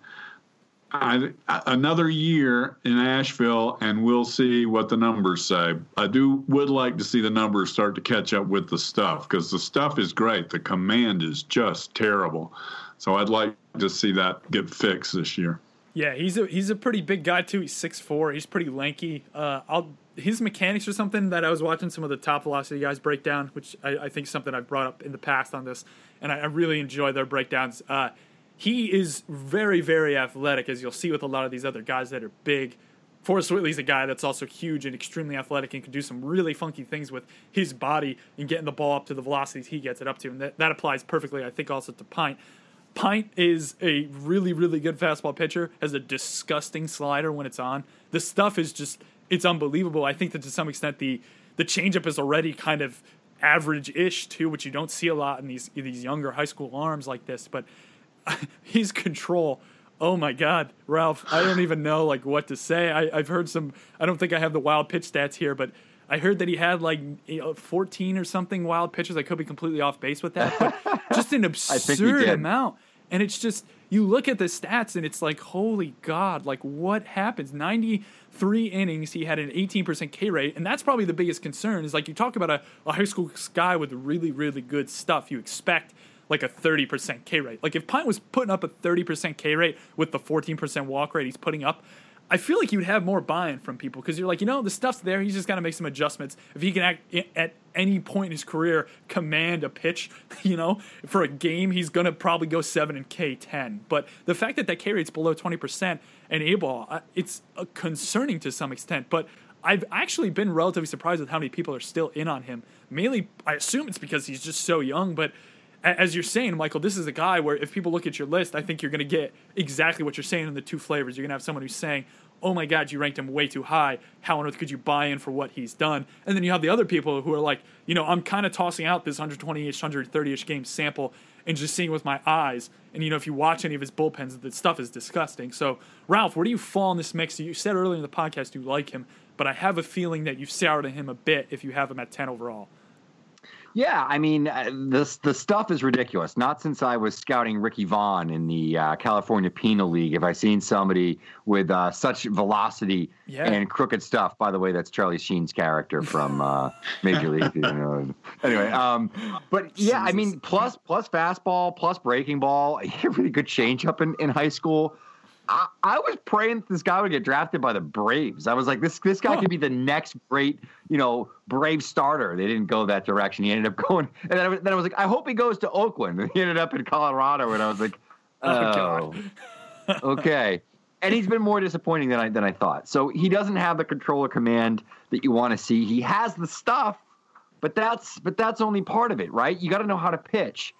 I'm hoping that he's working on it. I know that every scouting report you you read from so you know from the professionals that talk to scouts, they're telling you Rocky scouts, as Michael mentioned, have a lot of faith in this guy. They're bullish. This guy is still a top of the rotation type of talent. It's all there. He's just got to figure it out. Well, he's 20. He's got a couple years to figure it out still, but. uh and it takes a long time sometimes with these guys to figure out control and command. He's bigger the the mechanics can be fine when I watch him, but he doesn't repeat them. I mean, it, there's no consistency with his delivery at all. I, I, I don't know. I mean, it, the stuff is there. I'm really questionable about the package and his ability to take it all the way Yeah. and actually, you know, get the most out of his stuff. Yeah, at the at the end of the day, I think at the uh, actually about four minutes ago, I said I was going to defend him, and now as I start to think about it, it's it's hard. it's it's really hard to defend him. I'm Well, because I don't think we dislike him. I don't think Yeah, anybody dislikes him. We see the talent that's there, and it, it's impressive. And you you see times where you know he snaps off a breaking ball, and you're like, wow, it's unhittable. you know, yeah. or or you know, or you've seen him, you know, hit 99 in the gun in, in high school, and you're like, damn, Yeah. you know, th- th- this this guy has stuff. It's not straight. You know, so that's that's part of it. It's not hittable, but it's a matter of just like corralling it. You know, he's like a wild stallion that needs to be broken. yeah, and, he, and he's been around long enough where it, you start to question how long before you give up, and that's the problem with guys like this because he's only twenty. So like Yeah. realistically, if Yep, he stays in, he may, he might even repeat a level, but if he stays three more years in the lower minors and just develops, and then is twenty four and finally hits Hartford, if they're still the Hart, if they're still the Rockies affiliate at that point, you know, that that could be I mean, at that point, everyone is going to be off the bandwagon. They'll have to 40 man him to protect him from Rule 5 to some extent, I'm sure, if he takes that long to develop. But, I mean, a guy like that, like, if he's 24 and he figures it out, I'm fine with that. But you have to understand that it's that's a four year investment. You know, like that's a lot of time for a kid like this. Yeah. That's a high school arm. This is like like Shane Baz and Tyler Kolek and all these other high school arms that come out. We're a little bit different than Pint. I, I will say that they're different throwers as a whole. They're shorter, probably a little bit better on the command side. Pint is just all over the place. But I mean, I, honestly, I just want this guy to develop for three, four years. Like as you were saying, Ralph, the mechanics are they're not repeatable, but what he does with his mechanics is relatively interesting. It's a lot of velocity with a weird incorporation of a lot of rotational force, a lot of his lower half and his upper half playing together really well. And he's got a really weird, like, hyperextension of his front leg. He doesn't really extend as much as I think a lot of people would. I know Alex Meyer of the of the Angels is the guy who always showed up on the extension leaderboards for like effective fastball velocity, where his extension is just insane. And I almost feel to some extent if you give Riley Pint the Alex Meyer treatment, like that's actually I like that comp. The more I think about it, even though the extension isn't nearly the same, Meyer is a guy I've always had a, a bit of a thing for because of how good his stuff is. He's never had good command, but at the end of the day, if we're looking up and we're seeing Riley Pint and he turns into Alex Meyer, and, and I, I understand that there's some differences between them, it's not great, but at least you're getting a little bit of return. You know, we've had such these these high school pitchers have just been so terrible. It's like if you could get them to the major league level and have them produce, you know, four to five WAR over four to five years. And I mean, I know there's some closer buzz around Pint too, but uh, it's just I like him. I don't know why I like him, but I like him. And I just I just want you got to preach time with a guy like this. That's the thing. I think we expect very quick turnaround, especially when we see guys like Kyle Wright who are going to fly through the system, and AJ Puk who's already in Double A and could easily get a September call up and probably be fine. And all these other guys like Rodon and Nola who just fly through the system because they're good and they're polished. And Pint is not that. And I think to some extent we put the wrong kind of blinders on when we're looking at him. We look at him through the wrong goggles, and that's kind of why I think we're overcritical of him. And I, I think the scouts do a pretty good job of bringing us back to earth on him and making us realize that he's really, really young. He's got really good stuff. I'm fine with giving him four years. And on the fantasy side of things, if you want to ship him because you don't want to wait four years, be my guest. I don't mind. Like that's okay. Like I completely understand if you don't want a four year investment that is really as volatile as this kid is. So, um, uh, but let's let's. I, I digress. Let's jump around a little bit more now. Yency Almonte is a guy very different than Pint and Lambert. I want to pass it back to Michael here if he has any thoughts on Yency Almonte. In my impression, a uh, little bit of a release relief risk here. I know we talked Pint briefly about having some closer risk. Uh, that's probably because the stuff is so good, and he could probably survive in a closer role if he can at least control the pitches. He doesn't really need to command them. But uh, Yency Almonte is a guy who I think probably ends up later this year in a Rockies uniform, and we see a bit of him, whether it be in a relief role or a starter role. Uh, the Rockies have been relatively inclined to kind of start some of these interesting double A-ish arms that we've seen around. Michael, what are your thoughts on Yency Almonte? I do think we'll see him this year in Denver, and I think we will see him in the bullpen, probably in the fifth or sixth inning. But I see him as potentially a future closer. He's got a great fastball and a good slider, and with those two pitches, I think he could, in fact, succeed in the bullpen and could ultimately be a closer. Yeah, I've heard, I've heard some buzz around that too. Uh, how does he compare for you, jumping down a little bit on, Ralph's list here to Ryan Castellani? Um, how does he compare to Castellani? He's a bit of more of a side arm, side armor, excuse me, Castellani, um, with the slider change guy. So he's got the same profile with that slider, but it comes out of a very different slot. Um, he pitched in Double A with Almonte, I believe, at some point this year. And Castellani gets a ton of Max Scherzer comps, even though they're just terrible because it's more of a look aesthetic thing than it actually is a performance thing. And I highly caution using that comp aside from as I just use it and now I'm being hypocritical. So, Michael, what are your thoughts on Castellani? Well, I see Castellani as, as staying as a starter. I don't really see him as a bullpen guy. He's Okay. got a plus sinker. He's got a slider and curve to go with a 92 to 95 fastball. And he's got good command and he's a workhorse. I mean, he pitches he pitched 157 innings last year. He'll probably pitch that many in Albuquerque this year. He's another guy that I would consider for my fantasy team as soon as the Rockies trade him. I mean, I see him as a mid to back end rotation guy at best, but I do think he'll be a starter, and I do think he'll start in the majors. That's interesting. So I can ask you a question, Michael. If you look out, say, three, four years, who do you think produces more war, Castellani or a guy like Yency Almonte? Castellani clearly has the higher floor. Almonte has the higher ceiling. If he if Almonte could succeed as a as a effective closer, he would produce more WAR. Interesting. I like that. Yeah, I think that that's a very good way to put it. Is Almonte, if he could get into that closer role and become a pretty good reliever, I think he could produce more. But um, I am a little bit worried about Castellani's profile, even if it's a little bit more ground ball inducing um, in Coors. And as you're saying, trade him, and the value will probably kick up a bit. Ralph, your thoughts on Yency and Ryan? Yeah, I, as I, I, I actually got to look at both of these guys this year, and uh, yeah, as I mentioned on on Yency, you know, I, I like the fastball. He's got the fastball velocity. Um, I like the slider a lot. It's his best pitch. His third pitch being the changeup. It's more of a fringe, you know, offering. Um, but I think he does have the stuff, as I said, potentially be a guy that misses some bats, but has his rough outings at the back end of the rotation if he sticks as a starter or has a future in the bullpen. I have him as high as I have him, uh, you know, ranked ahead of some of these arms that are, you know, in the, the bottom 10 or the second half of the list because I think he has more pathways to a major league role ultimately. Um, yeah, I, I, like. I actually like Almonte quite a bit. I, have drafted him. I've list, listed him as a, a, guy I think is a sleeper. I, I, just I saw some good starts. I saw two starts from where he looked really good. I think he can get major league hitters out, and and uh, I just really like the the fastball slider combination. Um, though I do think it's kind of funny that the Rockies traded him for uh, or got him back when they traded Tommy Kahnle to the White Sox. the White Sox, the White point. Sox turned Gordon Gordon Beckham into their return in the uh, Tommy Kahnle Todd Frazier deal, but that's a, a little side footnote for you. Um, as for Castellani, I think you, you, sort of hit the nail on the head. I saw him go eight innings. He only gave up five hits. Uh, scoreless innings in, in a start um, earlier this year or last year, excuse me, uh, in New Hampshire because I'm not too far from that park either. And uh, didn't walk a batter, struck out eight, looked really good in the process. But I think he's more of your back end of the rotation innings eater. Doesn't strike out enough guys to be really interesting for fantasy. But I do think that he has a major league uh, floor. I think he ultimately will be a major league starter. Just more of a back end of the of the rotation profile. And I think as uh, as Michael so eloquently put it, a guy that I would probably want to trade for as soon as he's traded out of Colorado. That's a good point. And I'm interested, Ralph, also in you know you've seen a lot of Double A pitchers, I know, and I hmm. mean I've seen the guys like Berrios down there uh, back in the day. If anyone remembers the name, Jesse Biddle, I actually liked a bit for the Phillies. You know, Owens was down there.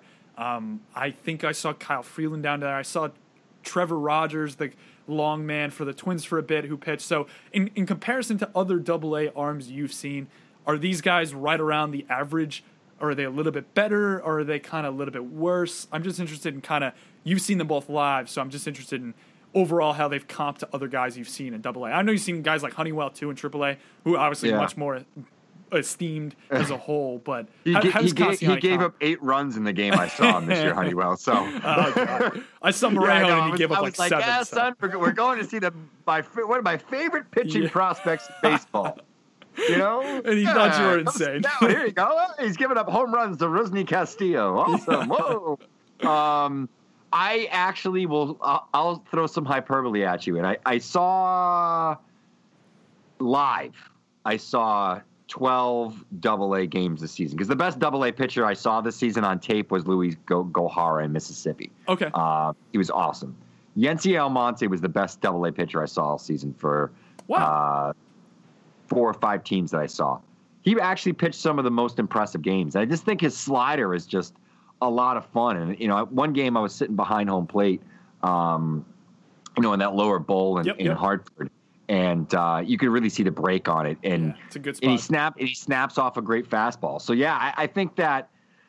Uh, he's above average for me, and I, I think Castellani is is above average, but is just more back end of the rotation sort of profile from there's nothing there's nothing exciting. There's no sizzle to Castellani really. He's just a good pitcher. You know, he's somebody that shows up at the ballpark, throws strikes, gets outs, you know, ultimately probably be in the major leagues, but he's not going to be somebody who's stellar. Um, where Almonte has his moments. He's he's you know he's he's misses more bats and just more impressive in my opinion. Mm, that's a very good. So point. I think they're both above average. It's the reason that they have major league upside because there's a lot of double A pitchers you see that are just junk. Oh yeah, there's a lot, washed up guys, stuff. Yeah. washed up triple A guys, guys that you know are just career made, you know, minor leaguers that you know this is the the height of their career, or guys that just can't figure certain things out. Um, or you, you get a lot of guys that throw four innings, you know, and and they're not going six or seven innings to start. Yeah, very fair there. I know we've seen our fair share of those as back when they were the New Britain Rockcats. Uh, that was the situation a lot of the time with guys just not being able to eat there. innings. I never Yeah. made it out there.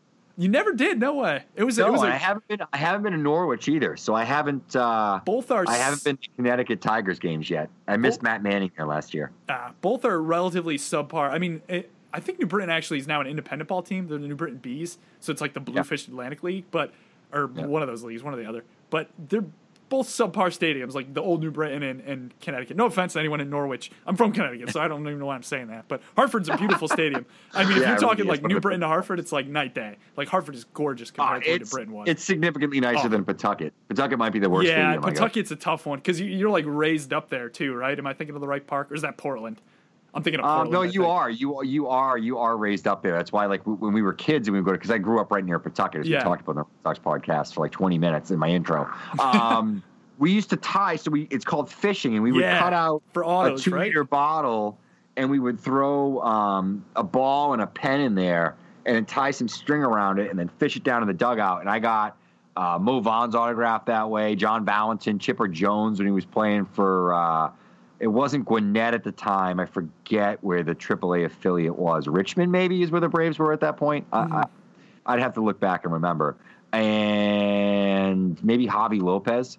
But there was there, but there was a few guys that uh, I got autographs from as visiting players, and uh, also all my all my Paw Sox guys. But yeah, that stadium still it, it, they re, they renovated it and it looks better than it did, but it's still not nice. It's not hard. Hart, Hartford, I can go and like eat barbecue, and it's like great, and It's- there's like yeah, it's surprising. slides in the outfield, and there's all these seats. I mean, you could, yeah, I, th- that's a great stadium. That's one of the best I minor agree. league parks I've been to. I agree, definitely. All right, so we're running pretty late here, but I do want to hit on some of these guys. I'm going to toss it back to Michael. I'll just rattle off some names, Michael. We'll, we'll kick it around. We'll pick a name each and maybe just give simple thoughts on the guys here. So after Yency Monte on 11 on Ralph's list, he goes Brian Mundell 12, Jordan Patterson 13. He had Castellani 14. 15's Forrest Wall, 16's Re- Wes Rogers, 17 Daniel Daniel Montano, 18 Ben Bowden, 19 Chad Spanberger, and 20 Sean Bouchard. So we'll pass it back to Michael here. Pick any of those names. I don't know if you've seen any of, any of them, Michael, or if you have any kind of inclinations on what their future value might be, but I'm interested if you have anyone on the bottom half of this list that might be worth keeping an eye on.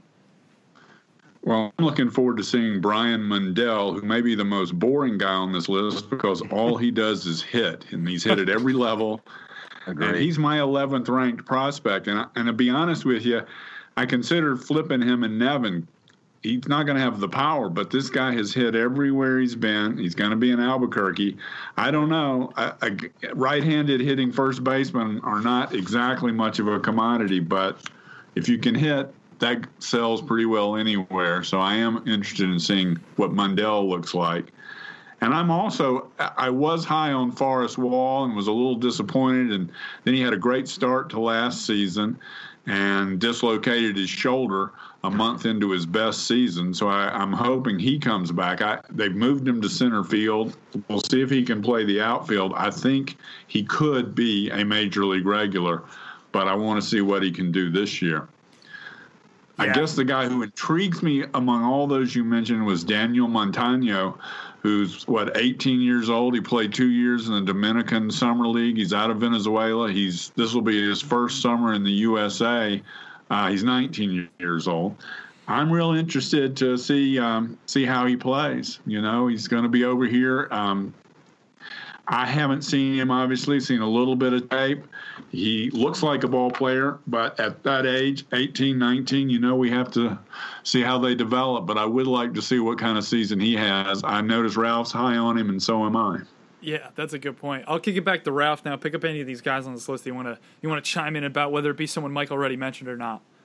Yeah, I'm just going to go with, with somebody that Mike already mentioned. I, I agree on Montano, and I think it's just uh, I, I'm missing Pedro Gonzalez on this list from last year who was traded to the, the as the player to be named later in the, the Jonathan Lucroy deal to the Rangers. He's an interesting prospect, but uh, I needed I needed some sort of like Latin love on the list where I was looking at a player. I'm like, all right, this guy's projectable. He's exciting, and uh, he's like a J two guy in the system because I, I, always need one of those guys in every single system that I write about because uh, they're fun to know about, and there's sometimes the guys that sort of come out of nowhere and whatever. But as for Forrest Wall, I was excited to see what he could have done for a full season in Lancaster. Yeah. He definitely changed some of his approach. His pull hitting was 48% his pull side. So that's a, that's an approach change for Wall. They moved him to the outfield. It's just been a matter of him, you know, kind of figuring it all out. The fly ball rate was up 12%. I don't know how much of that was Lancaster boosted, but I, I think, you know, it was a conscious approach change from what I've read. I still think there's a lot of skills there. There's speed there. If he can tap into a little bit more power, because maybe you know the 300 batting average we were hoping on when he got drafted isn't there. If he's a guy that can hit 260 but hit 15 homers and steal 30 bases at you know somewhere in the middle of the end, outfield, you know, uh, middle of the field, whether it be you know center field or he, he, ends up back at second. I don't think it's the case. Probably you know long term, uh, you know outfielder at this point, but I think that makes Wall kind of interesting for fantasy. I don't know. I mean, the back end of this list, there's a lot of names I feel like I had to mention because of production, as you mentioned before. Mm-hmm. But there's nobody that I'm I'm really enamored with. Uh, Chad Spanberger is another interesting one. He was a six round pick. He gets a, a huge strength, tons of power, slug 617, hit 19 homers. Um, I think it was out of the draft, too. I think he had the most homers coming out of the draft this year, if I'm not mistaken. Six round guy out of Arkansas. Um, misses you know the ball a ton too, even in rookie ball as a 22 year old. So I I don't know if he's an actual major leaguer or if he's a guy that's you know advanced college player, maxed out body, playing against rookie ball kids, crushed the competition. But he's kind of interesting, especially in this system with big power and some of these ballparks he'll go to, Asheville, Lancaster, etc. If he sticks around a little bit and you know and he makes enough contact, I think Spanberger is a guy maybe on the back end of your list to pay a little attention to. Yeah, I, will keep an eye on Spanberger. I'll also keep an eye on Wes Rogers as well. Seventy stolen bases in over 500 games, which is just bonkers. But as I think I alluded to very briefly earlier, earlier on, he's got a really heavy bat wrap when he swings, and I think there's going to be some serious contact issues with him at higher levels. So that's one of the issues. I mean, like sure you might like his speed more than you like Hampson's speed, but Hampson has defense and he can actually play overall. And I'm also going to go off, off the list for a guy that I want to bring up very briefly, who I saw a bit. I don't know if you saw him in Double A, Ralph, but I like this guy a lot. He was far advanced for the level. He's older. I don't know how many people actually know his name or care about him because he's 26. But Shane Broyles was the closer for the Hartford Yard Goats last year. He had a 37% strikeout rate to a 7% walk rate. I don't know if you ever Huh. saw him, Ralph. This kid was disgusting. No. He is really, really good. I liked a lot of his command, really good two pitch mix. I think he was probably curveball slider. There really isn't reports on him anywhere. I was thoroughly impressed with him when I saw him. Um, clearly the closer there. I think that I'll, I'll sneak this in. I think that there's a really good chance this guy actually gets up to the major league level this year as like a middle reliever. Um, and I know many people probably going to care about that, but the fact that this guy was picked 438th overall in 2012 and the Rockies might actually get a some smidge of value out of him is wild to me, and I commend the Rockies for doing that. But keep an eye on the name Shane Broyles. Like, don't actually care about him too much for fantasy, but he was really good when I saw him two times, and I, I was very impressed with his stuff. Um, one of the most impressive pitchers I actually saw on that. I didn't see any Almonte actually, so I have to qualify it. But one of the most impressive impressive pitchers I saw on that Yard Goats team.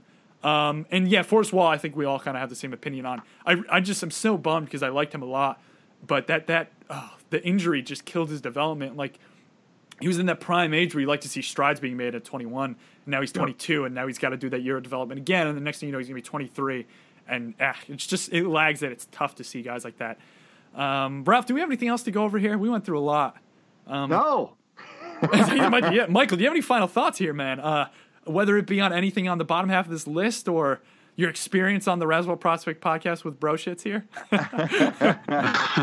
Well, I've certainly appreciated. it. I did want to throw in one fact on Sure, Broyles. sure. He had 78 strikeouts in 53 innings. That's uh, that's a pretty Yeah. good statistic, and I I, I too think he's headed for the bullpen, and I could see him succeeding at the major league level. So, but no, I really appreciate your guys having me. I just. Uh, but let people know I'm on Twitter at Parnell Michael. That's P A R N E L L M I C H A E L.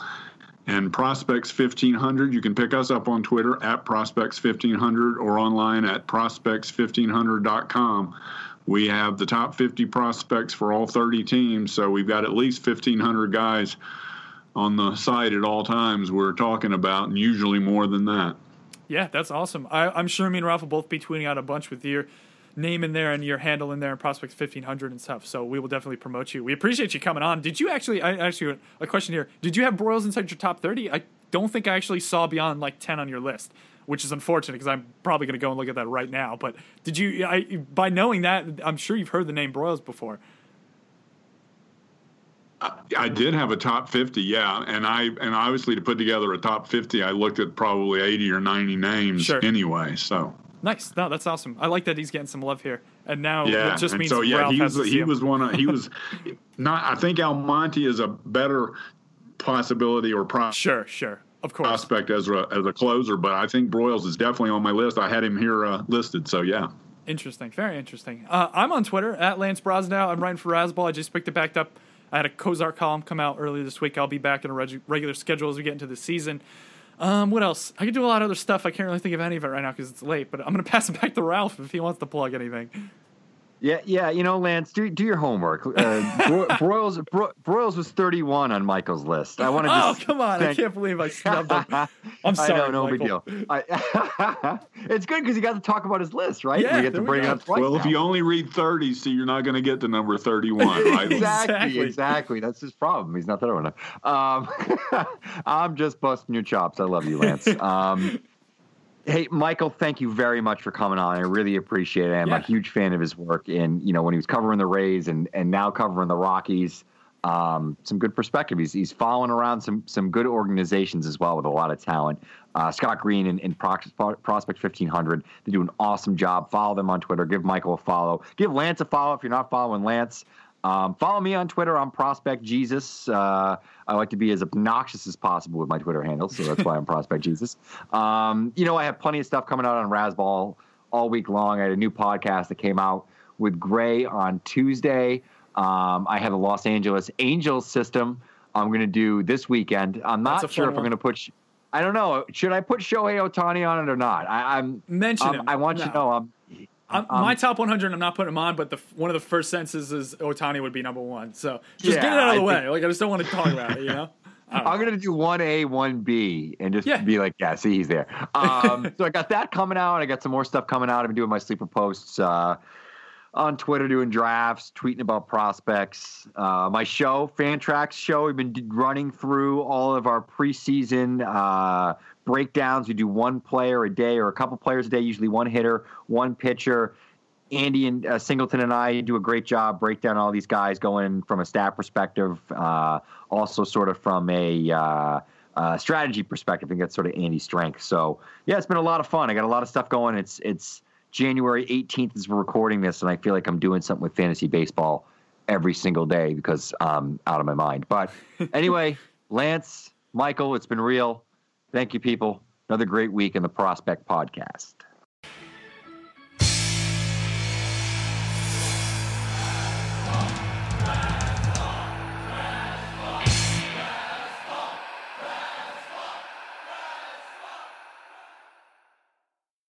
White Castle presents CEO Lisa Ingram.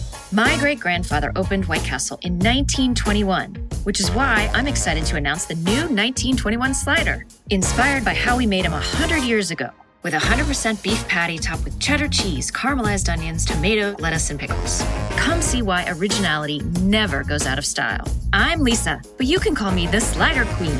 White Castle, long live sliders. Pasteurized processed cheese at participating castles. Texting privacy policy and terms and conditions posted at textplan.us. Texting enrolls for recurring automated text marketing messages. Message and data rates may apply. Reply stop, opt out. The pandemic has been hard on all our kids. New studies show more than one in three children who started school in the pandemic now need intensive reading help. Here's the good news your child can be reading in just 30 days, guaranteed, with Hooked on Phonics. My first grader was behind in reading, and this program has made a huge difference. She's now reading above grade level. I use it for my kids' nightly reading for school. We love it, and it's super easy and quick to do. My kid, who just turned four years old and has been using the program since January of this year, can now read. Thank you so much, Hooked on Phonics. Even if your child has been struggling, Hooked on Phonics will teach your child to read in just 30 days, guaranteed. And right now, you can get started for just $1. Text the word KID to 323232 right now. It's fast and easy. Text KID to 323232 and teach your child to read in just 30 days, guaranteed. Text the word KID to 323232. Text KID to 323232.